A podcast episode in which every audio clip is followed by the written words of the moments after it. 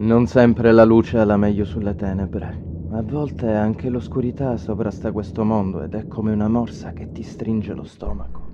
Un peso che ti schiaccia l'anima, ti perseguita e ti insegue dovunque ti nasconda. Dovunque. E la nostra anima sa che prima o poi verrà inghiottita. Non potremmo scappare per l'eternità.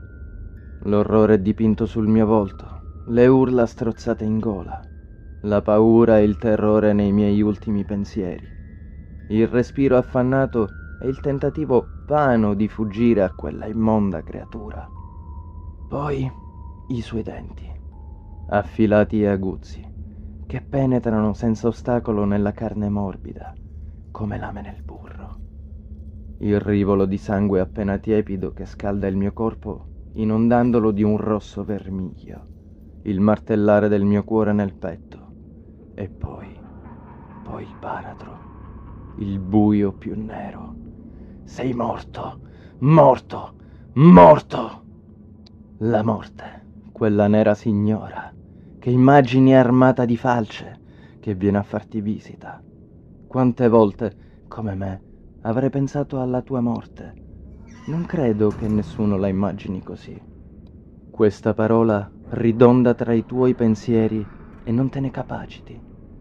D'un tratto ti accorgi che il tuo corpo non ti appartiene più, eppure sei cosciente, sei presente a te stesso e ti rendi conto che la tua anima non muore con esso. È lì che la vena della follia inizia a esplorare la tua mente e se ne appropria senza chiederti il permesso finché la morte non prenderà il sopravvento. La notte diventerà il giorno, il giorno diventerà la notte. Ti sveglierai con il tramonto e andrai a dormire col sorgere dell'alba, e le creature vicino a te saranno solo muncoli che vivono alla luce del sole, nient'altro che involucri per il tuo cibo, il tuo unico nutrimento, ciò per cui riterrai naturale uccidere. Proverai patimento nel vederli soffrire, L'onda del rimorso echeggerà nella tua mente, ma solo le prime volte. Poi, come per tutte le cose, diventerà abitudine. Proverai a fare a meno del loro sangue, ma soffrirai. Vedrai il tuo corpo consumarsi e allora ti chiederai perché. Noterai il diradarsi dei tuoi capelli, lo scarnificarsi delle tue mani, il raggrinzirsi della tua pelle Sarà allora che gli uomini diventeranno nient'altro che piccoli pezzi di un ingranaggio ancora più grande e misterioso. Ti sfamerai con la loro linfa vitale e il tempo sarà l'amico fedele che ti starà accanto, l'unico. La luna sarà l'unica a vederti, a vedere il demone che cammina. L'eternità è la maledizione più grande che un essere vivente possa sopportare. Benché bramata da molti, Nessuno si rende conto di come essa ti renda solo. Un lupo senza il suo branco. La morte circonderà la tua, non vita. Già, perché sarà dura da digerire, eppure non sarai più un essere vivente. Camminerai tra le folle e nessuno sarà lì ad aspettare un tuo gesto. Vedrai la fine di chi ami. In circostanze estreme ne sarai la causa. Ti nutrirai di loro e la follia del sangue sarà la compagnia di mille più pasti. Questo è ciò che sono, ciò che sono divenuto, ciò che ero in un passato ormai remoto. Perché non farla finita? Forse perché sono troppo codardo, o forse perché so come ci si sente a morire. Non saprei qual è la giustificazione a questa mia indecisione. Il tempo scorre e non faccio altro che osservare, come fosse un film lo scorrere degli eventi e l'evolversi dell'umanità alla quale fingo di appartenere. Non so cosa accadrà, né cosa sarà di questo mio corpo orrendo. Del resto, nemmeno un vampiro può scrutare nel futuro. Ho solo una certezza, che sono un morto, un morto che cammina tra i vivi. Da quella sera, quella sera che ricorderò per tutti i miei giorni a venire. Era una notte fredda e umida. La luna illuminava a stento le carrozze dei treni fermi alla stazione, immerse in una soffice dal volgente nebbia autunnale. Solo la sensazione di essere osservato. Ma da chi? Sulla banchina non c'era anima viva.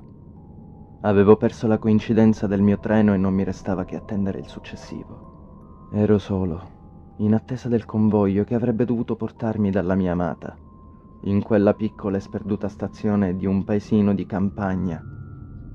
Le ombre degli alberi si stagliavano sui muri del vecchio edificio logoro della stazione, come vecchi fantasmi intrappolati nei luoghi nei quali avevano trascorso le loro vite.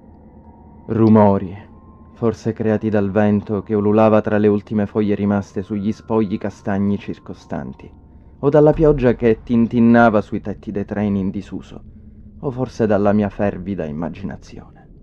E ancora quella sensazione di essere osservato, scrutato, spiato addirittura. Non mi sbagliavo, non mi sbagliavo affatto. Lui c'era, una presenza indiscreta, celata tra le ombre della sera, proprio come me in questo momento. Trovarmelo di fronte d'improvviso mi spezzò il fiato. Gli chiesi se avesse bisogno di qualcosa, perché? Perché a prima vista sembrava umano. Ora so che sembriamo proprio uguali a voi, ma lui non rispose. Mi guardava assetato e voglioso. Ai suoi occhi non ero altro che il suo prossimo pasto. Nei suoi occhi leggevo il bisogno, nella sua espressione il rammarico per ciò che avrebbe fatto un'espressione quasi compassionevole. Il suo spirito e la mia voce uniti in un grido d'aiuto che nessuno avrebbe ascoltato. Nelle mie fantasie erano diversi, completamente diversi, più simili a mostri delle tenebre invece, angeli della notte, così amiamo essere definiti. Ma ormai è storia. E storia diventai anche io un attimo dopo. Non c'era via di scampo per me. Per il mio essere umano non ci fu nessuna pietà. L'angelo della morte mi prese e i suoi sussurri diventarono i miei respiri. Rubò in un attimo tutti i miei sogni e le mie promesse, trasformandole in mere bugie. Ed ora, ora sono stanco di parlarti di me. Desidero sapere di te, di te che ami i libri, i racconti di aspiranti scrittori e che magari un giorno ameresti diventare tale. Di te che hai un cellulare sempre accanto, inutile feticcio rassicurante. Di te che mantieni contatti illusori con il mondo esterno grazie al tuo computer. Ti vedo anche ora, attraverso le tende tirate, davanti al PC, assorto in una qualche inedita lettura, e ti vedo con quell'aria vagamente sorpresa, che ti raddrizzi sulla sedia girando la testa a destra e a sinistra. Riesco quasi a percepire il tuo brivido lungo la schiena, il dubbio che si insinua tra i tuoi pensieri, il tuo respiro agitato, perché a suo tempo li provai anch'io. Però no, non ti voltare, amico mio, non sarà più una sorpresa. Entrare a far parte del mio, anzi, nel nostro mondo.